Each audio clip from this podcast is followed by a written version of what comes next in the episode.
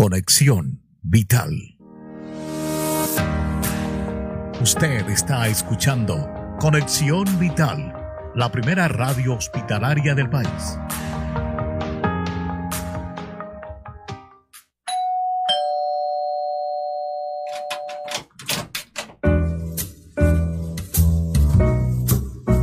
Otro invitado especial ha llegado a Cita Médica para contarnos la importancia de una vida sana por conexión vital. Bienvenidos. Estás escuchando Cita Médica.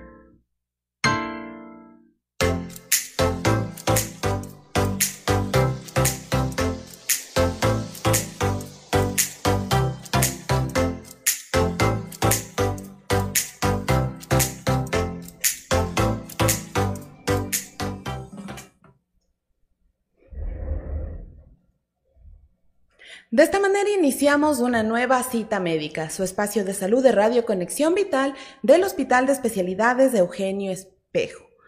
Habíamos escuchado que el ictus o accidente cerebrovascular es uno de los motivos más frecuentes de asistencia neurológica urgente, provocado por un proceso, un trastorno en la circulación cerebral. Cada minuto que pasa, las posibilidades de recuperación se reducen es una de las causas más importantes de incapacidad permanente del adulto y la segunda causa de muerte, sobre todo en mujeres. Para hablar sobre este tema, hemos convocado el día de hoy la participación de la doctora Carla Serán. Ella es especialista y responsable de la unidad de neurología de nuestra Casa de Salud y con ella podremos ir ahondando en este tema, así como también saliendo de algunas dudas y por supuesto llegando a conocer la trascendencia que tiene cada uno de los minutos cuando se produce un accidente cerebrovascular. Doctora, bienvenida a Cita Médica. Muchísimas gracias. Primero que todo, agradecer por la invitación. Eh, es muy importante para nuestro servicio y para la ciudadanía conocer sobre este importante tema que ahonda y que preocupa a nuestro, a nuestro país. Y claro, sin duda, nosotros tenemos desconocimiento hasta que sucede dentro de nuestro hogar, quizá porque tenemos un familiar cercano que ha tenido que vivir esta situación. Y por eso la importancia de ir sacando eh, algunos conocimientos en, en cuanto a este tema. Empecemos por el punto inicial, que sería, ¿qué es el ictus isquémico? Cuéntenos, doctora.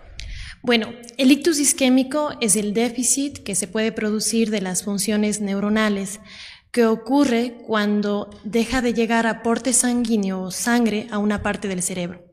Y esto puede darse por la obstrucción de esta arteria, generalmente un coágulo que obstruye la arteria. Y a la vez el paciente lo que presenta es de forma brusca, inmediatamente, síntomas como debilidad en la mitad del cuerpo, falta de la sensibilidad, hormigueos en la mitad del cuerpo, un brazo o una pierna, problemas para hablar, es incapaz de hablar o de pronunciar bien las palabras, alteración en la visión, ve doble, eh, no ve por un lado o no ve simplemente por un ojo y eh, esto hace que muchos de los pacientes sean encontrados así por sus familiares o frente a sus familiares de forma inmediata y brusca presentan este cuadro.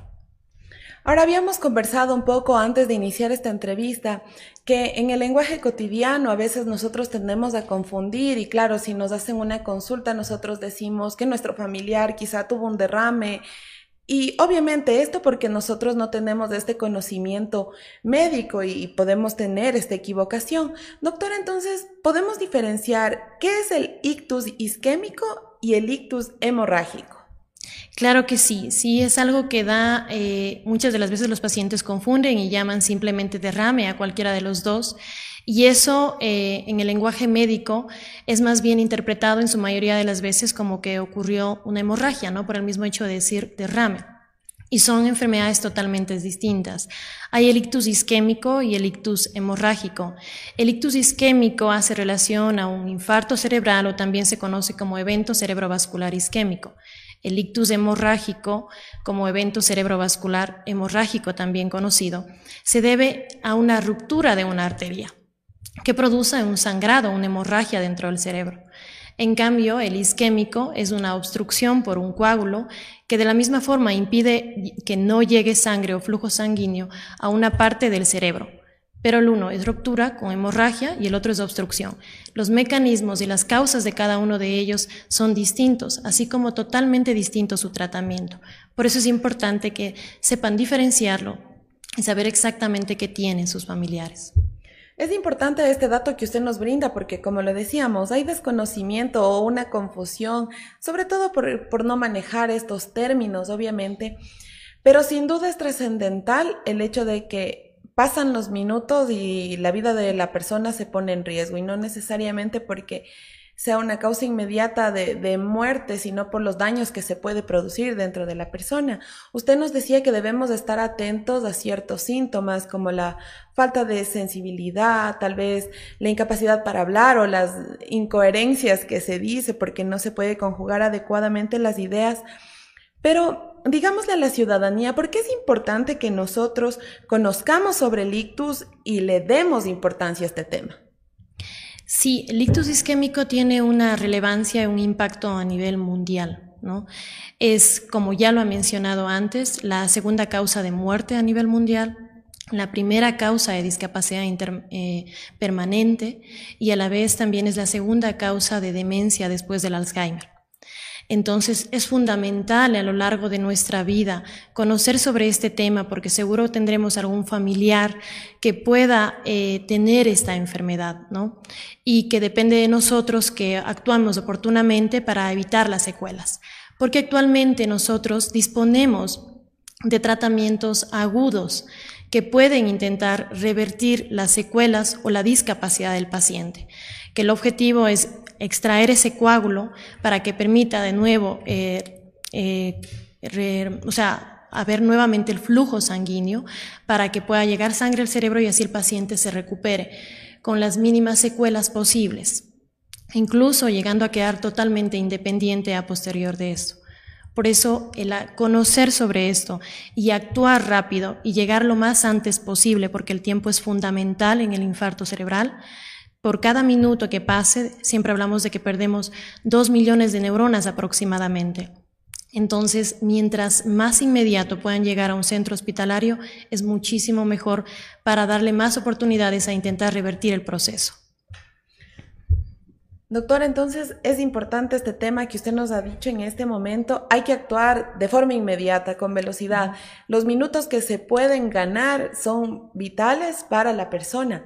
Entonces, si nosotros quizá reconocemos síntomas en nuestros familiares que quizás están o sea, se están presentando y no son habituales dentro de esta persona, debemos acudir de forma inmediata a una casa de salud.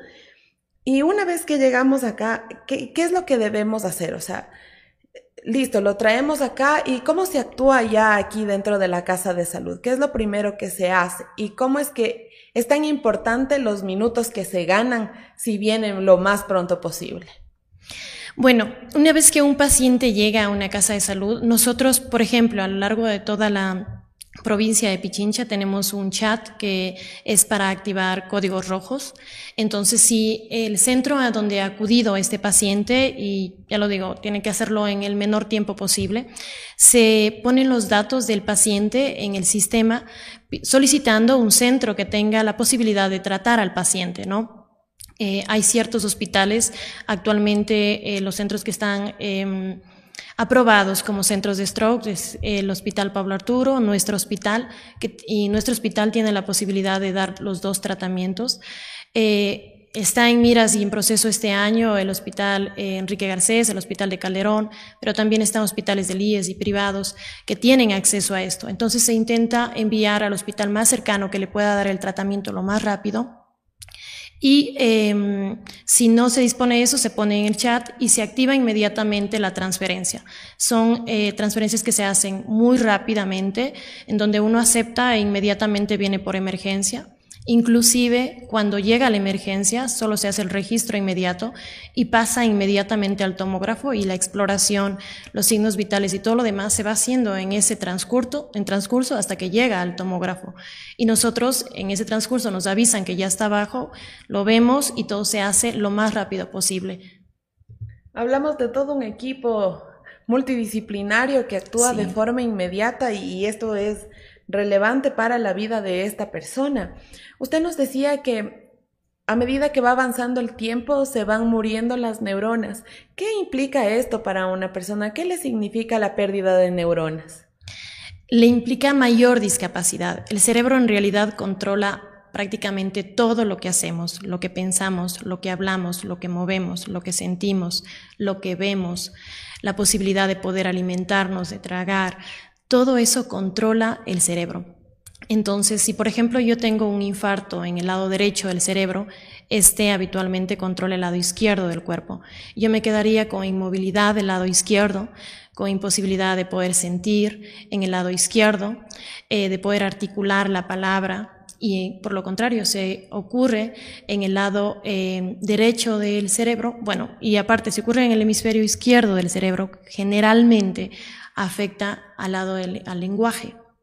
¿sí? Es donde se encuentra el lenguaje y el paciente es incapaz de entender ni de, ni de poder pronunciar algo, ni de que le salgan las palabras como nos suelen decir nuestros pacientes, ¿no?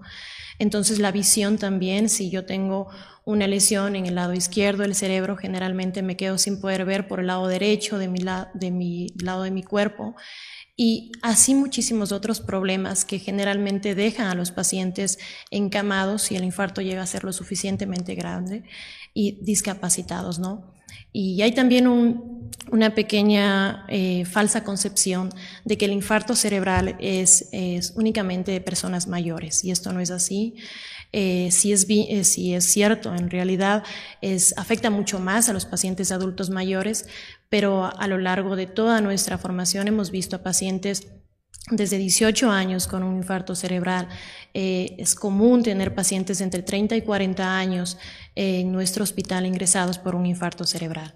Por eso es importante que todos sepamos reconocerlo, tanto para saber si se lo pasa a nuestros familiares como para poder distinguir si algo malo nos ocurre, ¿no?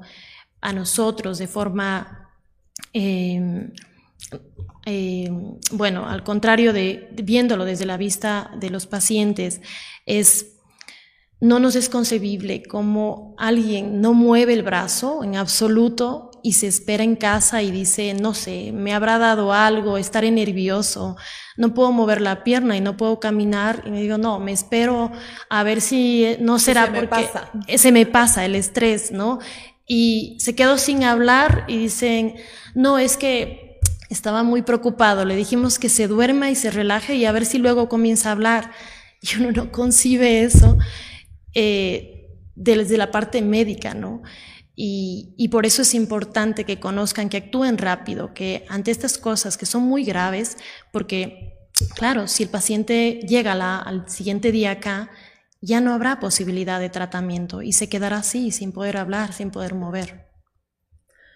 Posiblemente ya esto va a un tema cultural también, la cultura de nosotros que no nos hace ver la, la gravedad o la complejidad y obviamente esto sumado al desconocimiento sin duda genera un problema mayor y como escuchamos grandes complicaciones que no están solo dirigidas al público adulto mayor sino a la comunidad en general. Ahora doctor, antes de hablar del tratamiento, una inquietud si bien esto se puede presentar de forma súbita, quizá existe algún factor de riesgo que pueda motivar a que se pueda presentar un accidente cerebrovascular. Claro, entre el principal factor de riesgo que contribuye a un evento cerebrovascular es la hipertensión. También está la diabetes, el colesterol elevado, también están las arritmias cardíacas y principalmente la fibrilación auricular, problemas de las válvulas del corazón y también la obesidad, el sedentarismo contribuyen a que nosotros tengamos un infarto cerebral. Cada uno de estos factores va aumentando más el riesgo de tener un infarto cerebral y también la, edad, la edad de los pacientes, si bien que puede dar a cualquier edad, es como ya lo habíamos comentado, los adultos mayores tienen más posibilidad de ello. Relevante el tema que estamos dialogando esta mañana con la doctora Carla Serrano. Ella es especialista y responsable del servicio de neurología de nuestra Casa de Salud y estamos desarrollando el tema del ictus. Vamos a hacer una breve pausa. Les recordamos que ustedes pueden revisar el contenido completo de esta entrevista en nuestra cuenta de Facebook como arroba R Conexión Vital, también como arroba H Eugenio Espejo. También pueden revisarlo en la cuenta de YouTube como Hospital de Especialidades de Eugenio Espejo y en Spotify como Radio Conexión Vital. Diversificamos los canales para estar al alcance de sus manos. Regresamos en breves minutos.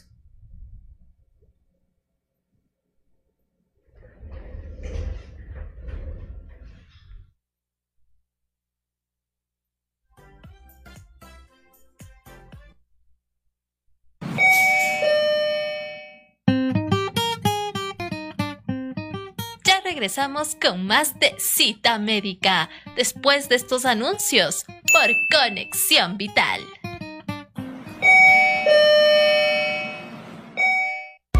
Recuerda, lávate las manos con frecuencia y sigue los siguientes pasos. Mójese las manos con agua. Deposita en la palma de la mano una cantidad de jabón suficiente para cubrir todas las superficies de las manos. Frótese las palmas de las manos entre sí. Frótese la palma de la mano derecha contra el dorso de la mano izquierda, entrelazando los dedos y viceversa. Frótese las palmas de las manos entre sí con los dedos entrelazados. Frótese el dorso de los dedos de una mano con la palma de la mano opuesta, agarrándose los dedos. Frótese con un movimiento de rotación el pulgar izquierdo, atrapándolo con la palma de la mano derecha y viceversa. Frótese la punta de los dedos de la mano derecha contra la palma de la mano izquierda, haciendo un movimiento de rotación y viceversa. Enjuáguese las manos con agua. Séquese con una toalla desechable. Sírvase de la toalla para cerrar el grifo. Sus manos ahora son seguras. Es importante realizar higiene de manos durante la colocación y retiro del equipo de protección personal. El Hospital de Especialidades de Eugenio Espejo te recuerda acudir a tu turno de laboratorio 10 minutos antes de la hora marcada. La toma de muestras se realiza en el horario de 6 y 30 a 9 horas. Para agendar los turnos de laboratorio, debes acudir de 9 a 15 horas, portando la cita médica previamente agendada. Respete el horario asignado y asiste con responsabilidad. Con tu ayuda, seguimos brindando una atención de calidad.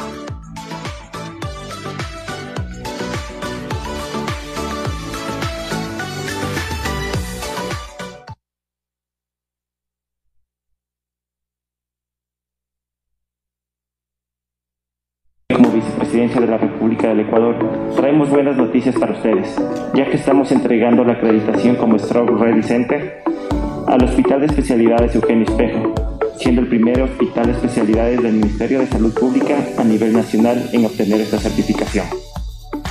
Sin duda el ser referentes en este tema nos compromete aún más y obliga a continuar perfeccionándonos en la formación y preparación de nuestro personal realizamos un simulacro de atención a pacientes con accidente cerebrovascular o ictus, donde con orgullo podemos decir que obtuvimos el mejor tiempo de respuesta para un hospital público en el país.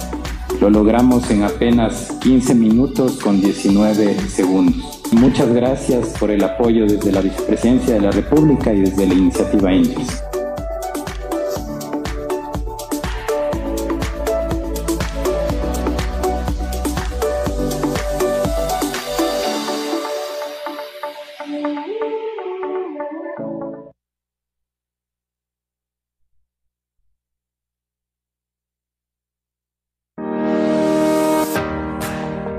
Usted está escuchando Conexión Vital, la primera radio hospitalaria del país.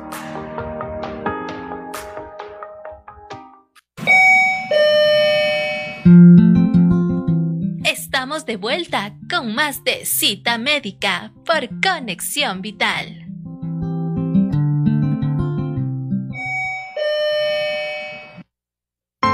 Estás escuchando Cita Médica.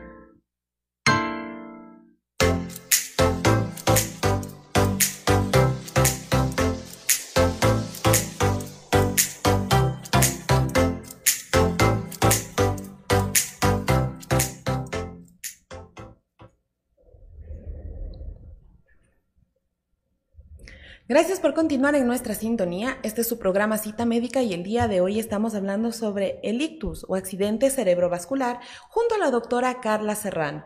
Doctora, habíamos hablado ya un poco de ¿Por qué es tan importante conocer sobre este tema, saber distinguir los síntomas y buscar una ayuda inmediata, sin dejar de pasar el tiempo o sin esperar que en la casa se nos pase esta sintomatología? Porque puede estar en riesgo nuestra vida o porque podemos hablar de una futura incapacidad. Y eso sí va a ser bastante limitante en cuanto al desenvolvimiento de las personas.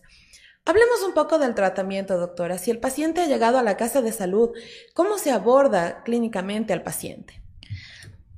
Bueno, eh, actualmente nosotros tenemos dos tratamientos que pueden hacerse de forma aguda, que se llama fibrinolisis y el otro es trombectomía mecánica. Estos dos tratamientos eh, son tiempo dependientes, ¿no? Como lo hemos dicho. Uno de ellos puede ser realizado dentro de las cuatro horas y media, como es la fibrinolisis, de inicio de los síntomas. En cambio, el otro, pues, da muy buenos resultados hasta las seis horas. Se podría prolongar hasta inclusive las 24 horas la trombectomía mecánica, pero son muy pocos los casos que llegan a mantener su tejido cerebral vivo aún eh, y salvable hasta las 24 horas, ¿no? Eh, el porcentaje de, de, recuperación en las primeras horas es mucho mayor que cuando ya van pasando estas, ¿no? Y decíamos que el tiempo es dependiente porque en una investigación que se hizo en este mismo hospital en el 2019, en cerca de un centenar de pacientes a los que se les preguntó sobre el ictus isquémico, se llegó al resultado de que menos de un tercio de los pacientes llegaron a tiempo para recibir fibrinolisis. ¿sí? Cuando nosotros recién solo disponíamos de eso. Actualmente, después de mucho trabajo, hemos logrado que trombectomía mecánica se realice en este hospital y ahora disponemos de los dos tratamientos. Qué bueno contar con estos tratamientos dentro de esta casa de salud que obviamente beneficiarán a nuestros pacientes y podrán contribuir a, a, su vida en general. ¿Podríamos describir brevemente en qué consiste cada uno de estos procedimientos y cuál es el criterio que ustedes aplican para seleccionar cada uno de ellos? Claro que sí. La fibrinolisis eh, intravenosa, como su nombre lo dice, es un medicamento que se administra a través de la vena con el objetivo de destruir este coágulo que está obstruyendo la arteria y así permitir nuevamente el flujo de sangre a través de ella y que llegue nuevamente a la parte del cerebro al cual, a la cual irriga.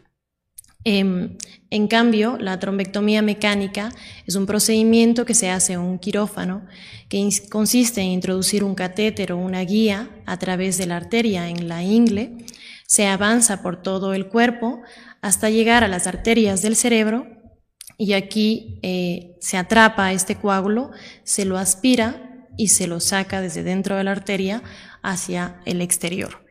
Los dos tienen un porcentaje de eficacia, ¿no? Aproximadamente con la fibrinolisis logramos un 30% de la repermeabilización, es decir, que se abra la arteria o que se destruye este coágulo, y con la trombectomía mecánica se consigue un 80% de éxito aproximadamente. Ahora bien, una vez que se selecciona, o bueno, obviamente con el debido criterio de ustedes como especialistas para abordar a los pacientes, ¿Qué sucede con el paciente? ¿Cómo es su, proceso de recuperación? Y, no sé, dentro de su experiencia podríamos hablar de cómo salen los pacientes ya una vez que han recibido el tratamiento. Eh, ¿Su recuperación es inmediata o quizá tienen dificultades y quizá requieren de alguna rehabilitación en particular?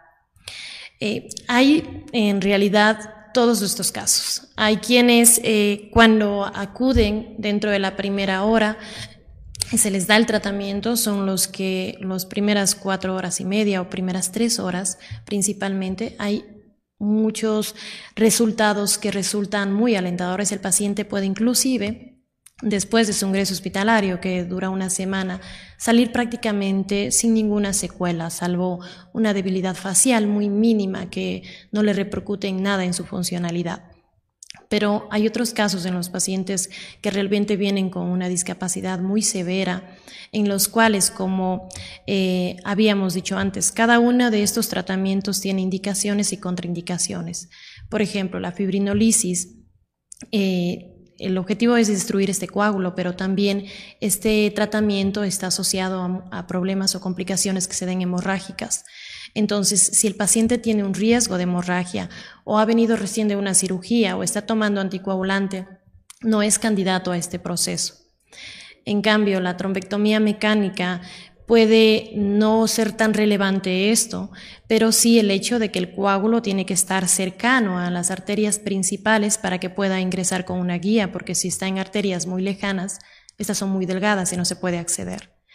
Entonces, digamos el hecho en el que el paciente llega a tiempo, pero está anticoagulado, no puede recibir fibrinolisis y también este mismo paciente tiene un coágulo muy distal, donde no puede acceder a trombectomía.